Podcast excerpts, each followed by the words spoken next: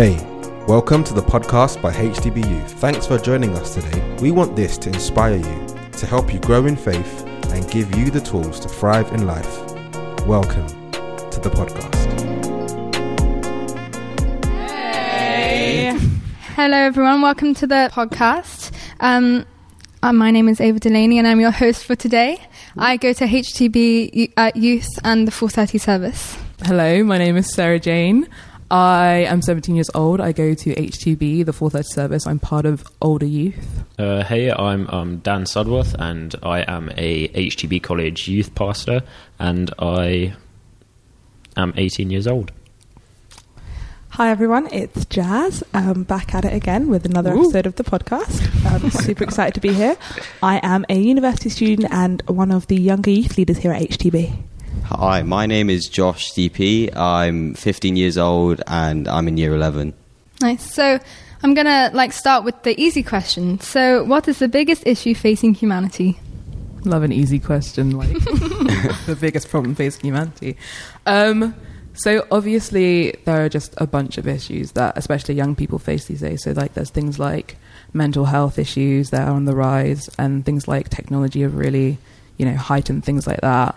Um, inequality, wealth Mhm. inequality, Yeah. but then also the massive imminent thing of climate change. Yeah. That's a massive thing that you know we need to tackle soon. Um, yeah, so that kind of segues perfectly.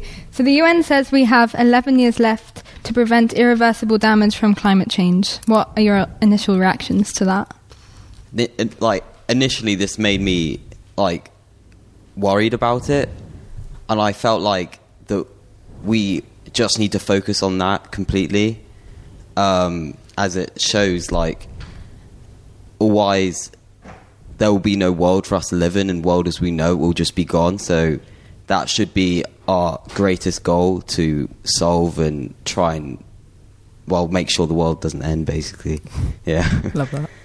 I think that puts a lot of things in perspective, especially because that that statement makes it so clear that it's a matter of urgency. Hmm. But Mm. like the fact that so many people are kind of not even thinking about it, it's not on their radar, Yeah. and if it is, it's kind of like a secondary issue. Yeah. It's like denial almost. Yeah. yeah. Yeah, I think it's like pretty worrying. Um, at the same time, I think it's also not the worst thing because it's like irreversible damage.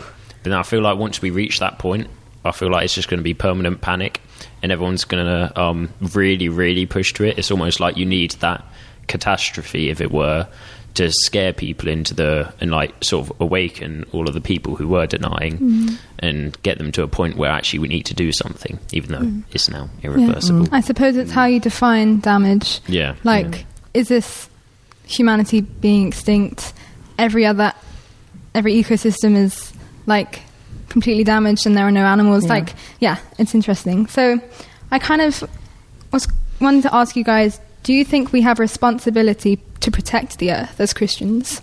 Yes, obviously, because God, like, put us here and to have free will. So I feel like, yeah, obviously, as Christians, we should have a responsibility to protect the earth, as it's like, it's God made it for us, so you mm. can't just destroy it.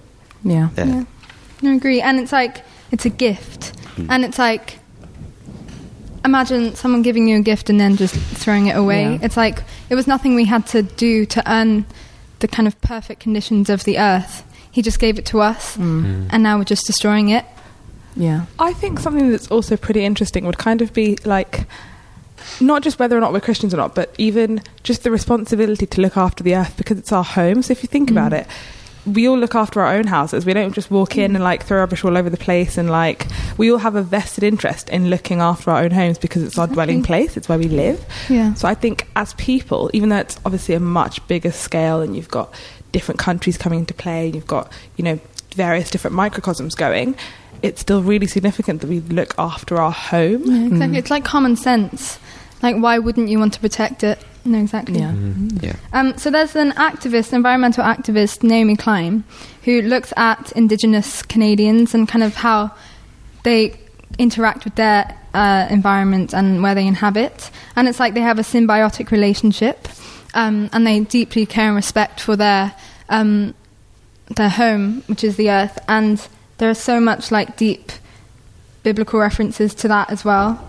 It's like the world has been crafted by God specifically for us Mm. and for humans to thrive.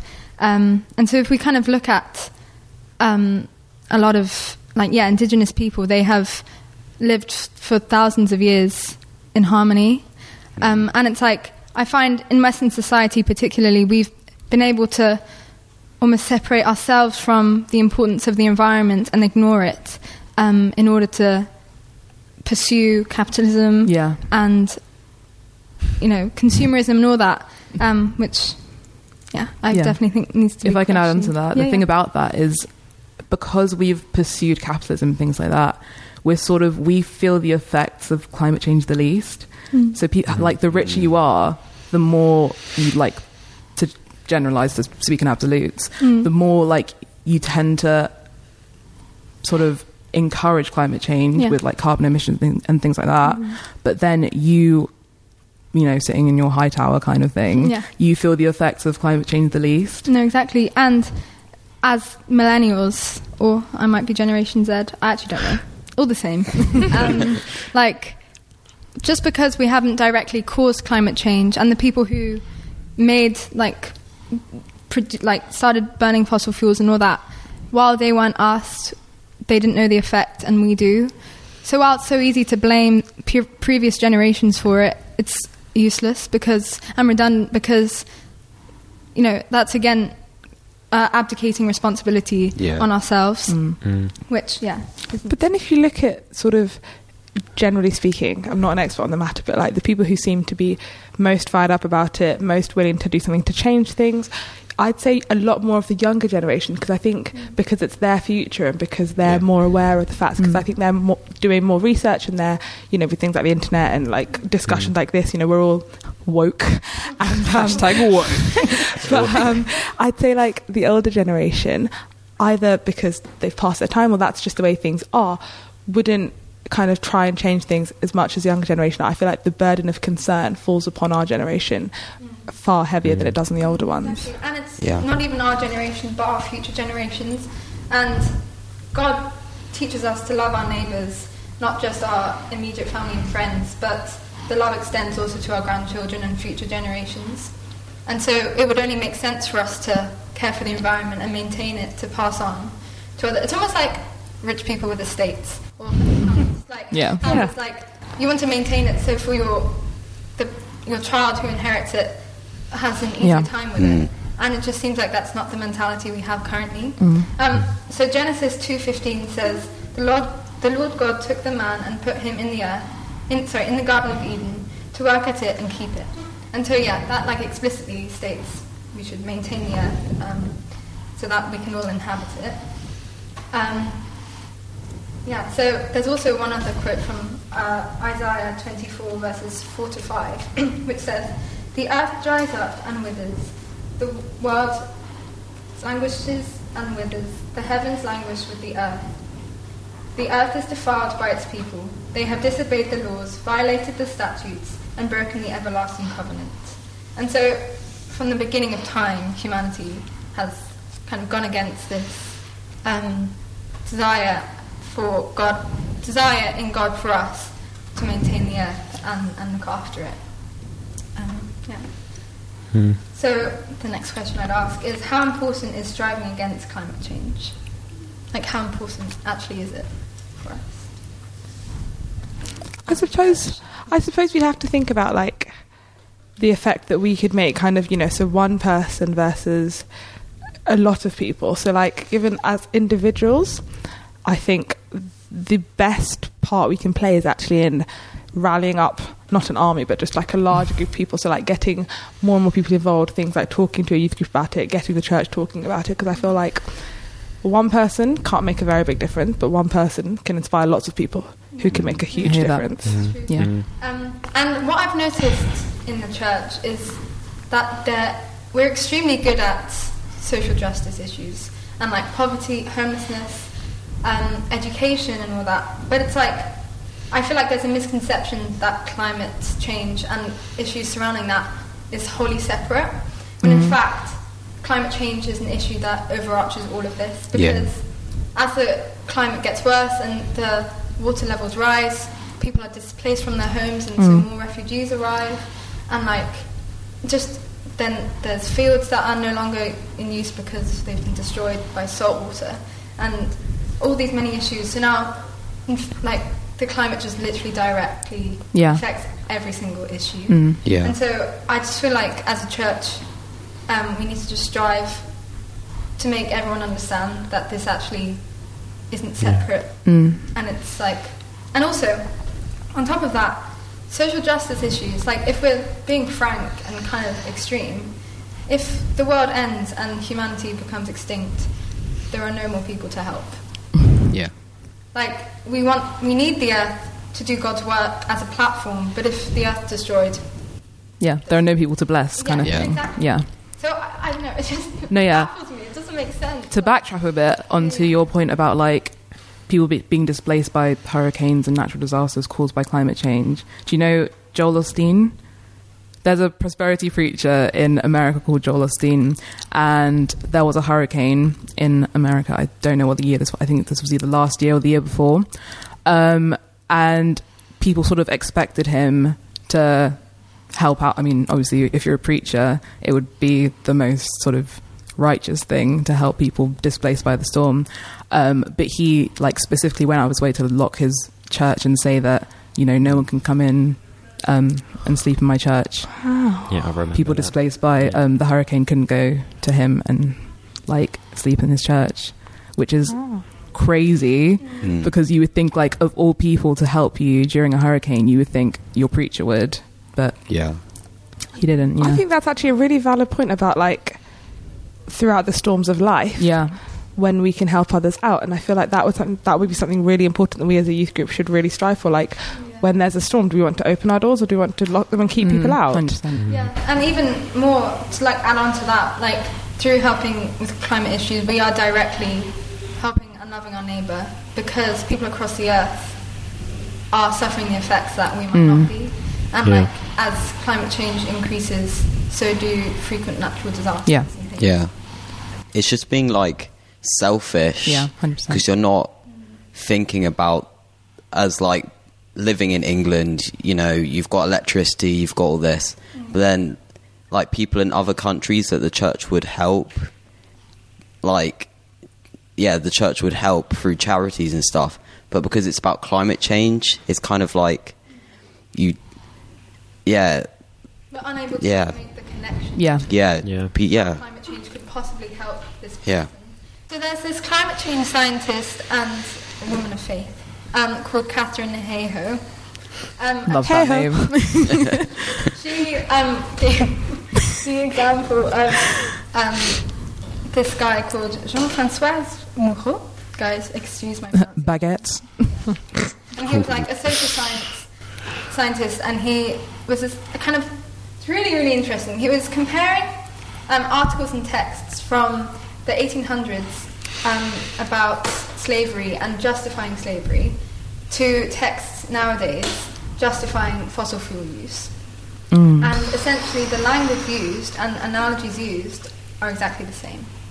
And so it's like, if we are, if we believe what the Bible says about the importance of stewardship and maintaining the earth, not only for us but God's other creations, surely we'd be like Wilberforce Yeah. and at the forefront of striving Mm. for change. Um, and so it's just yeah, fascinating that kind of comparison, the level of kind of um, passion we need to promote change because history is a pattern of which repeats itself. Yeah. Um, And people are so similar Yeah.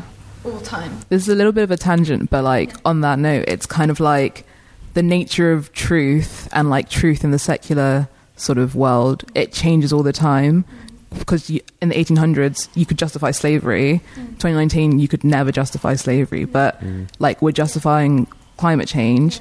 But then if you look at the Bible, the Bible has been true and it's been the same Exactly. forever, like since it's been written, and that shows you that like God and His Word, it like it never changes. Exactly, it never changes. So you can even if you don't believe in climate change, you can believe that you are a steward of the world, and like it is your role to look after the things that God gives you. No, Yeah. it's true. That's so interesting that whilst humans' ability to interpret the Bible changes, the Bible never changes. Yeah. They're like, yeah, interpretations literally contradict themselves. And it's like, it's just so important also to combine science and faith together. Yeah. Because, obviously, I feel like this has been said before, but science explains how and God It explains the why. Yeah. and yeah, it's just like Christianity should kind of be in line with science, and if science about climate change is true, which I believe it is, then we need to do something Mm. because it's God's God's earth. It's a gift to God, gift from God to us, and we need to maintain it. Okay, so what are like practical ways, just for everyone listening, that you guys think we could actually make a difference in our day to day lives? Like, most of us are young people living in London, but these could apply to you if you're listening from anywhere across the world. Mm-hmm. Like, ways in which we can go about playing our part in stewarding God's creation. What do you guys think about that? Power our homes with renewable energy. We can also weatherize our homes, which is like basically insulating it properly so less fo- fossil fuels has to be burnt to heat What was that it. word? Weatherize. Weatherize. That's a really good word. Um, use public transport more and reduce our meat intake. Um, Yeah, also try to shops. Yep. So good. also I, I've, I feel like the small things add up to being really important so for example using less plastic like not like going to mcdonald's and not like taking like couple of straws because oh know i might lose it uh, just Yeah. yeah just Yeah. think about what you're doing No, exactly. And like Yeah. what people say about voting. Like, I'm not going to vote, my vote doesn't count. Yeah. But if every Mm. single person said that, then no one would go to vote Yeah. and no change would happen. Um, I'd also say prayer. From like, because any person can do that, and I think we also can't purely um, put our kind of trust and faith in human abilities and obviously God. Um, and like hoping God motivates us to take action that can lead to transformation. Uh, for by God's power at work within us, God is able to accomplish more than we can ask or imagine. And in Romans 15, verse 13, it says, May the God of hope fill you with all joy and peace as you trust in him, so that you may overflow with hope by the power of the Holy Spirit. And so, essentially, God can do anything, and through prayer, he'll, you know, he can help. Um, there's one other thing that I forgot to mention earlier about um, how loving our neighbour is occurs through helping with climate change. Um, so loving our neighbour requires us to reduce our consumption of energy for the sake of Christ who suffers with those who suffer. And that really hits home. Yeah. I think how selfish are we being in the uh, Western world? The way we are. It's like I can't remember the name of the website, but there's essentially a website where you can enter in your like usual um, activities that would consume fossil fuels and things, and it tells you how many Earths we'd need to maintain that lifestyle. Oh wow, that's it's- mad. Yeah, it's usually like above five for each person. My word, Whoa. really. Especially Crazy. in, the, in London in the Mad. Western world. Yeah. And so it's like, how selfish are we being that we're causing Christ to suffer? I mean, hasn't he suffered enough? yeah like, yeah, Yeah. it frustrates me. I have a question. Can I ask a question? Cool. Um, so, do you guys think it matters whose fault, like, climate change is? I have an answer. Please answer. Okay, so there's, I think, if we're talking about sin and like Mm. all of that, I think sin is all about intention. And so the people who started burning fossil fuels, like, and all that in the Industrial Revolution, Mm. they didn't understand the consequences. And so you could argue that they don't deserve the punish or punishment or the title of them sinning because Yeah, the blame of them. Yeah, yeah, but they also understand didn't do their research. I hear And that. They were also like, this. We aren't not sure whether this definitely doesn't cause um, fossil fuel, uh, like climate change. Um, but I suppose at the end of the day, blaming takes our mind off acting, um, Mm. and we just need to do something. Going back to what you said about if fossil fuels actually commits to climate change, even if it doesn't, fossil fuels uh, fossil fuels are going to run out anyway. So we need to look to other ways of like fulfill it, like fulfilling what we actually like, what what we do, like our hobbies and stuff, and how things are made. Because anyway, even if it doesn't, fossil fuels are going to run out. So there's because yeah, yeah. Yeah, hear that.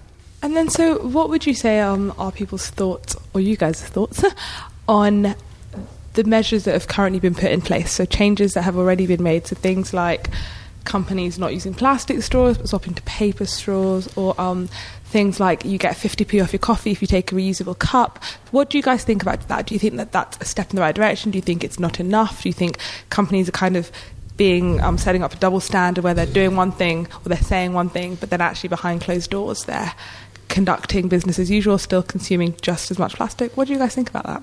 I feel like bus- businesses are just doing it to make themselves look better. Like for example, McDonald's they made their straws like out of um, out of paper, but it actually is worse for the environment mm. than the plastic straws. The inside's aligned with like a plastic like Yeah. substance Oh, nice. that Didn't doesn't know that. actually recycle. So yeah. So they're just doing it to make themselves look better, even though it mm. doesn't actually help at all. It actually makes it mm. worse.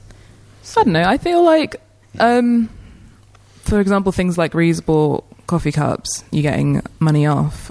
It sort of it incentivizes the people, which is a step in the right direction. You will cut down inevitably cut down um, the amount of plastic cups that people use, but at the end of the day, the most like the people who contribute most to climate change and to carbon emissions are massive companies. Apparently, it's only it's less than like five percent of plastic in the ocean is plastic straws. So it's less to do with the consumers, and it's more to do with trying to encourage within companies that sort of change at the top. I don't know. Exactly. They're all. I feel like all companies are being too polite and too comfortable about it, because like, I suppose if I'm talking to someone who is, uh, you know, the head of a company somewhere, their money or your money won't like. It, it just frustrates me because if they're not actively fighting against climate change because they want to make as much money as they have been previously and not make any sacrifices, once if it if the world becomes this pear shaped, once every human is extinct, you can't take your money with you, Yeah. Yeah. and it's just priorities are just not in order. Mm. Um, But yeah, but it's people like that. They're so far removed from their humanity. Sometimes it's it's so crazy to see that like someone will prioritize how much stuff they can get on Earth, just um, like in comparison to just showing compassion to someone else, just showing humanity. I don't know. I think it's quite easy almost to blame the big companies and the like big businesses, but it, it does rely on us because we're the ones giving them money. You know, it's like we it, every time a company say changes to cardboard straws, there's a massive. It's on the news. Everyone's saying like, "How great is that?" You know. But it, it's it's just a way of patting each other on the back, like we're doing something Yeah, no, I hear that. like there's a very like there has to be a fundamental change in everyone because it's like if we genuinely are passionate about it we'll stop shopping there until they change mm. you know and it's stuff like i work in a pub and we have cardboard straws you know like the really shoddy ones that no one really likes but we have them. And everyone's like oh i can have my cardboard straw. And then you serve it to them in a plastic cup and we probably go through a couple of thousand plastic cups mm. every saturday you know?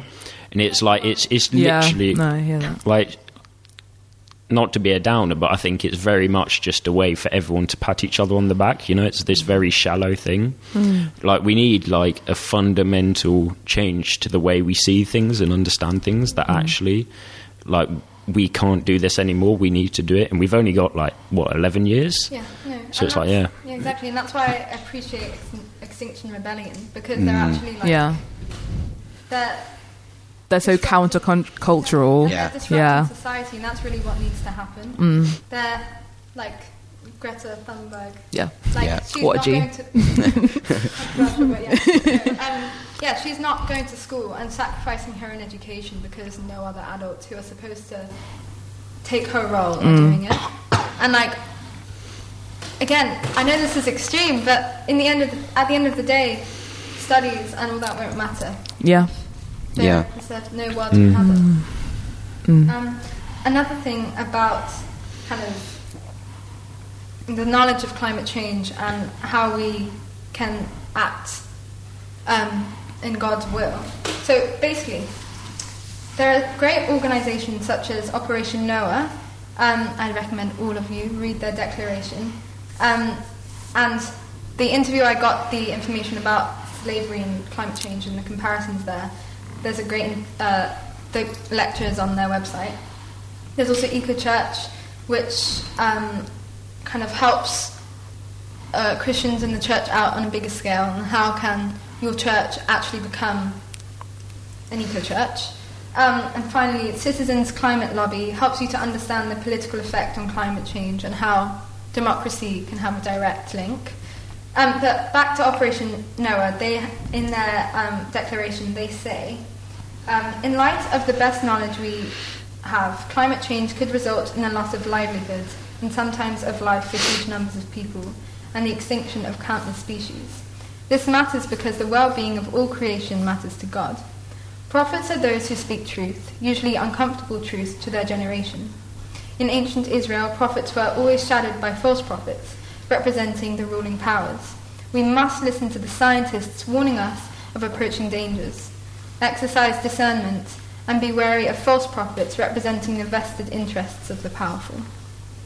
And so, you know, it's as Christians and at tackling climate emergency, it's not a, a light topic or easy mm. role. It's intense and difficult, but valuable. I suppose Yeah. that's kind of what I've taken away from that. Yeah. And to add on to that, like, so yeah, Jesus was a radical in the time that he was preaching and acting. So why wouldn't we, if we're trying to mirror the life that Jesus led, why wouldn't we act cu- counterculturally Yeah. um, in order to combat the issue of climate change? Especially when we're protecting God's creation. Exactly. Yeah. Um, so, a slight controversial issue. So, I have kind of read up and discovered that many Christians have justified not acting against climate change because they believe Jesus is imminent, his coming is imminent, and it's almost useless because the world will end soon, so what's the point in helping it out and putting all this work in when he's about to come? So, I wonder if that's open for discussion. Um, opinions, Thoughts? thoughts? Well, I think I'm not sure that like this is I haven't done too much research into it, but like you know the second coming, I don't think it's Jesus literally just like control or deletes the earth and then everyone goes to mm. heaven. I think it's almost this. Uh. It's heaven comes to earth rather than earth comes to heaven. You know, so I mm. think mm. we still should look after it because That's actually we are going to I think we will almost carry on living in a I'm doing sorry For, Speech for the marks. listeners, Speech Speech marks, marks. yeah. air Yeah. quotes. I think, yeah, air quotes. It's like we should still look after it because almost we're going to carry on living in the world, and like you know, it still is God's creation. You know, we're not. If your mum gives you something, you're not just going to throw it at a wall and walk off. You're going to like treasure it. It means mm. something. You know, Yeah. you made it for us.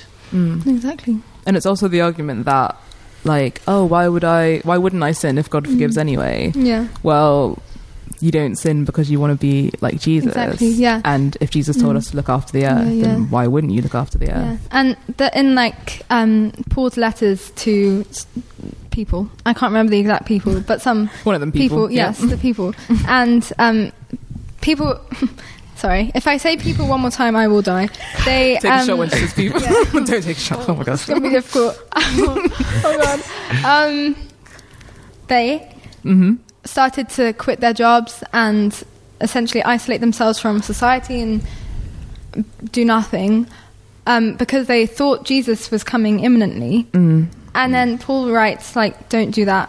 You can always do something. Yeah.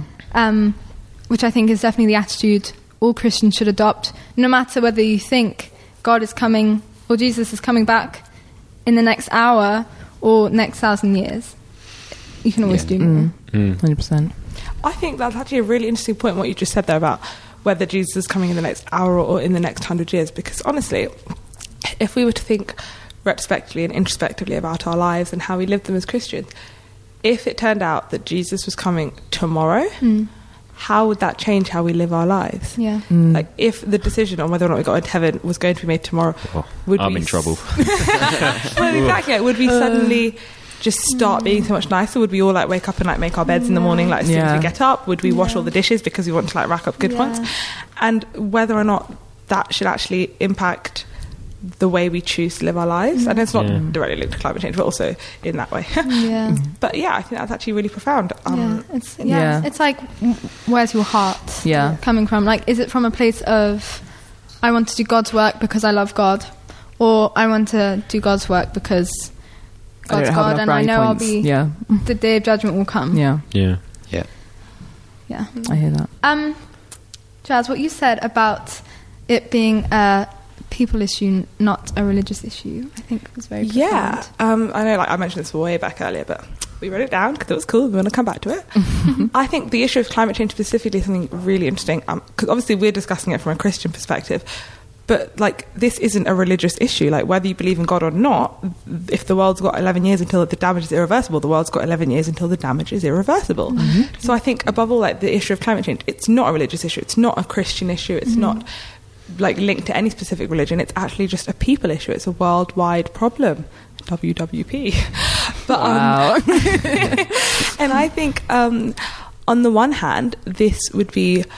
Um, I don't know what you guys think about this. I know that it's 2019, and a lot of times people would prefer, like the culture we're in, would prefer for things to be a religious or to be like completely aversive of any religious background and to be purely secular. Um, and I know that some people you, two, you can have two people fighting for the exact same thing, but because their motives are different, they'll never agree. Right. So you can have Yeah. um, a Christian organization, a non-Christian organization fighting um, to do to save the world. One telling you because that's what God says, and one saying because it's the world. And I actually think that um, division in this, like when it comes to climate change, just wouldn't be helpful at all. Like you wouldn't want to be um, kind of going against or in rivalry with anyone else if that if you're trying to tackle the same issue. Yeah. So I'd say for the issue of climate change, would it almost be better for us to all focus on the goal, which is to um, to make a difference, and not Yeah. think Yeah. I'm doing this because the Bible says so, I'm doing this because I want my grandchildren's grandchildren to live. like I think it would be so Yeah. important if we actually realise that we all share this world. Like no matter what race, no matter what Yeah. gender, no matter what religion you come from, we all have the same home, Yeah. and that it's actually all in our mutual interest to protect it and to look after it. No, exactly. That was I really good. agree. Yeah. That was I think really good. going off of that, um, it you can almost see that happening is the um, conflict of interests where you have electric cars and they're almost commonplace now, but back in the day it took a good few years before it happened, and that was mainly because um, the two businesses that were going to in inverted commas again gain something from it were the gas stations and the cars, mm. and no one wanted to make that first step in investment because you, why would you buy an electric car if there's no gas stations that can like charge your thing? Why would you buy? Why would you invest in gas stations with electric when there's no electric cars? You know, it's like you need that uniformed, grouped mm. step forward, and like you know, before you can actually make a big difference and make a massive change. It's just whether also maybe Christians we have a greater responsibility to promote change because we understand Mm. the the gift that God has given us, maybe more so than people who don't have faith. Yeah. Um, I read something really interesting, which was that the education of women and children are a leading cause in helping climate change as an issue. And I think this is because in many third, third world countries, um, women will have more and more children um, because less will survive. And this, I don't understand the science behind this, but the greater education a woman has had, the more likely her child will survive. Mm. Baffles me. I have no clue why. but, and obviously, um, the growth in the population does have an effect on the climate because there are just more people you know, Yeah. affecting the climate.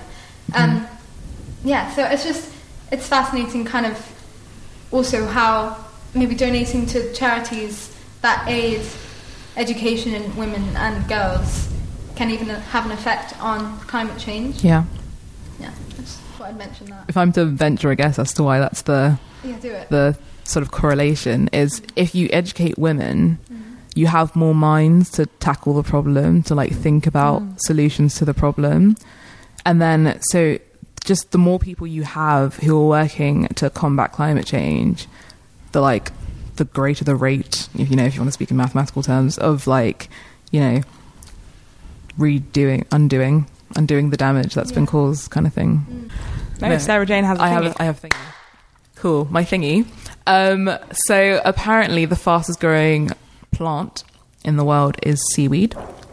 So if you donate to a charity that's planting like seaweed farms, that apparently really reduces um, carbon emissions because obviously plants they use CO two, they trap carbon, um, and then obviously the ocean traps carbon as well. So if you donate to a seaweed farm um, or a seaweed plant, like a, an organisation that is growing seaweed that is supposed to combat climate change. This might sound like a very dumb question. I can ask it anyway. Go on. It's not like I'm in my final year of a science degree, but do it. um, does seaweed grow underwater?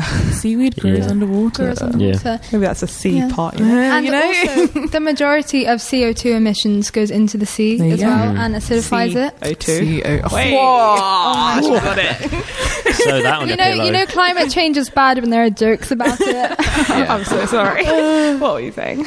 the ocean, Um, right? Yeah, so it probably also helps that because seaweed is obviously in the ocean, hence sea. Seaweed. Seaweed. Yeah, is that not just a band aid? You know, if you're making more ways to absorb CO2, but then just almost increasing your CO2 emissions or keeping your CO2 emissions like constant, is that actually helping the environment in the way it should be? Yeah, well, it's whether being um, carbon dioxide neutral is valuable and whether that actually has an effect, which I am not too sure about.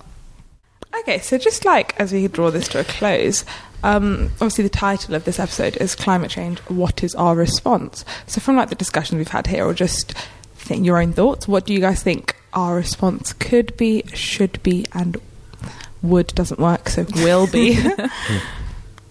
Dan, why don't you kick us off? Uh, sorry, it sounds extreme, but I think um, we need to stop applauding the small things, you know? Because I think with 11 years left, we don't have much time at all, and actually mm. using plastic straws, or sorry, lowering use of plastic straws, as much as it's great, it really isn't going to like make that 11 years go to 12 years and so on. So I think we need to almost like start holding people directly accountable to it and like really changing the way we do things, like almost taxing f- fossil fuels more, or hmm. like you know really deterring people from it Yeah. and doing it going to the extreme rather than patting on the back for you know reusing your coffee Yeah. cup. Hmm. Yeah, we don't have time for economic policy changes. Yeah. Yeah, I hear that. We just need to unite as the human race who wants to remain living and just do something. No, exactly. yeah. Um, I think we need to just overall act less selfish hmm. Because because of climate change is basically just people being selfish, mm-hmm. not thinking about the effects. So as Christians, we should just be less selfish and actually think about what we're doing and the time that we have left before the world goes bad. Yeah. Yeah. I suppose it's difficult when we feel, at least I feel no one's listening because there are so many protests going on, but Brexit is on people's minds and all that, which again doesn't seem important if there are no people to live through it. Um, so I suppose, like I said earlier, as people who live in the Western world in houses mainly run by fossil fuels, try to power your home with renewable energy and weatherize your homes, public transport as well, and reducing our meat intake. Amazing. Nice. Pray, that. pray, pray. there you go. Speaking of pray, we usually end our podcasts in prayer. Um, if anyone would like to pray, I'd love to pray. go on, Sarah Jane. Um, we're going to take a moment to pray. If you're listening, please do pray with us. At the end, if you agree, say Amen. If not, just listen to Sarah Jane say some words. Okay, dear Lord, we thank you for this church. We thank you that we can come together as a group and discuss these issues. Father, we thank you for the earth that you've given to us. Father, we're sorry that we're not always the kindest to the things that you've given to us. But Father, help us to be less selfish and to be more thoughtful about the world around us. Help us to protect the things that you've given to us. In Jesus' name, Amen. Amen. Amen.